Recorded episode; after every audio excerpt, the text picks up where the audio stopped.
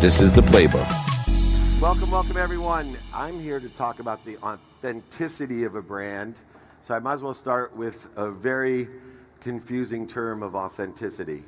A lot of people think that authenticity is part of somebody else's participation in the perception of your product, service, or solution. I'll repeat that. A lot of people believe that authenticity is the participation of other people's perception in your product, service, or solution, which could be today your personal brand, but it's not. It comes from a basic idea of marketing that you cannot worry or think about or pay attention or give intention to the coincidences that you want about what other people think, what you don't want, or what you don't have. I think it's the biggest mistake in marketing that I've seen over 35 years is that most marketing organizations, marketing agencies are so concerned about what other people think. And I know that's counterintuitive to most people that think about marketing in that respect, but it's just not true. Authenticity is derived by the only authentic thing in the universe. There's only one thing that cannot be duplicated. There's only one thing that is authentic, and it's you. It's your product, solution, or service, or you.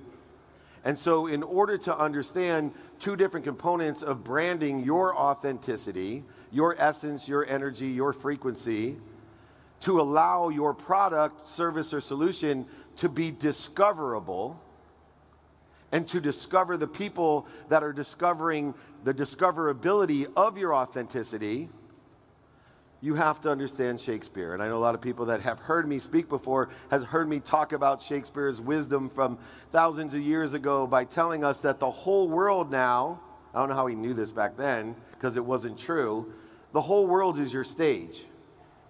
The whole world is your stage means that you now have an opportunity to be far more statistically successful with your authenticity, with the authenticity of your brand, to be discoverable and discover those who have discovered you. There's a community that exists to your essence. There's a community that exists to your frequency, the vibration of your product, solution, or service, or you, depending on what you want to market. There's a frequency, and I commonly use Dr. Pimple Popper as my favorite example because I hate watching pimples being popped. But when I looked up Dr. and I discovered Dr. Pimple Popper because she was on Bravo and has this successful TV show, and I'm thinking, why don't I have a successful TV show? My information's far more popular than popping pimples, at least I hope it is. And I found out that not only was Dr. Pimple Popper more accessible and discoverable than David Meltzer, but she was more accessible and discoverable than the NFL and the pro football players in the NFL and the Hall of Famers in the NFL. She has more subscribers on YouTube than the entire aggregate of the NFL Hall of Fame. Why? Because she understands the stage theory. She knows the whole world is my stage, so if I was living in Knoxville, Tennessee, and I only had a 300,000 person community, there would only be so many statistically that would be at my frequency that, excuse my personal opinion, would be freakish enough to like watching pimples being popped.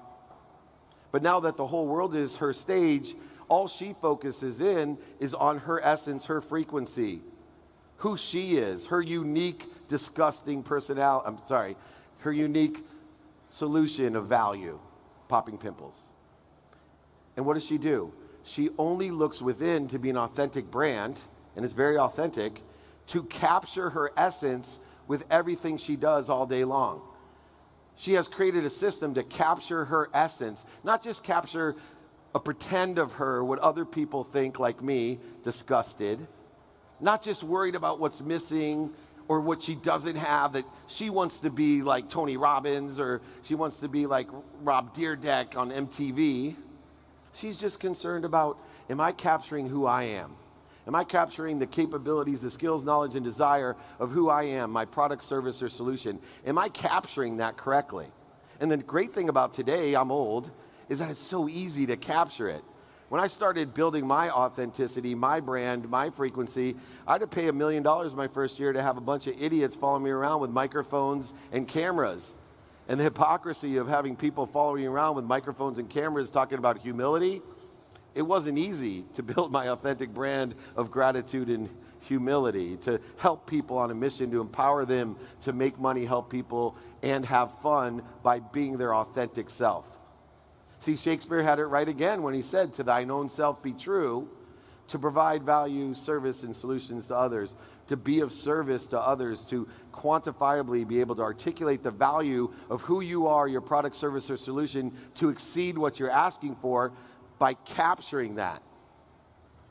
Now, as they were talking about before, and I rarely listen in because I don't want it to influence my own speeches, but I had to, when they're talking about the traditional media and people that come from my genre like Sir Martin Sorrell, a billboard is still of value to me. But now I have an exponential value in my authentic frequency, my authentic brand, by putting it up and capturing it on a billboard on the biggest freeway in California, and I still get all the millions of people stuck in traffic in California, which may have been some of you at one time or another, so that you're staring at my triple chin and the John Lovitz looking authenticity that I have, going, "Oh, wow, I've never seen that podcast, The Playbook, before. I'd love, maybe I'll board here, maybe I'll download it while I'm in my car and listen to it, or look it up on XM or wherever it is." But what's great about it is I also have people that are capturing my billboard, modifying it to all the platforms, not just the big freeways in California. My billboard is modified so you see it on fan page on Facebook or Instagram Reels or even LinkedIn. And it's authentic. And the whole world now becomes my billboard stage because I know how to modify it to the community that I'm trying to what? Be discovered, not attract. I want to be discoverable, and I also want to discover who's discovering me. Therefore, I can amplify the third step of my authenticity, because your frequency of your product, service, or solution, the frequency of your brand, is your neighborhood. It's not your livelihood, it's your neighborhood. Think about your brand, your product, your solution as a frequency, and you'll realize that it's just a neighborhood, and you want to discover as many neighbors, and you want to be discoverable by as many neighbors at your frequency, so you what? You get more options, more opportunities, and more touches of favor with your brand. You build a community of people who can help you and know people who can help you. Community is the most valuable investment that you can make today. If you want your authentic brand to be utilized, then you need to make a ledger today, especially with the challenges that are available today for us. When I say available, I believe challenges provide opportunity. Recessions are the margins of millionaires. The greatest and best are created during the difficult times. And you have an opportunity now to create a ledger. Is this an investment or is this an expense? Because most of the people are going to see your brand, the spending on your brand, the time, the solution of your brand is an expense. And those people are going to lose out because they are going to lose out 10 times the opportunity that exists because they're looking at what they don't have, what is the resistance in the economy, not the opportunities, options of what they want. Even more importantly is putting the dollars doubled on the investment side. Not only aren't you going to lose 10% by taking care and lowering things that are an expense, and putting them into the investment side of things. 10 times the value today of investing in you. Nothing better to invest in than you. My mom used to say about college, I go, "That's so expensive, I want to drop out, I'm a salesperson, I don't need to go to college." She said, if you're not going to invest in yourself, what are you ever going to invest in?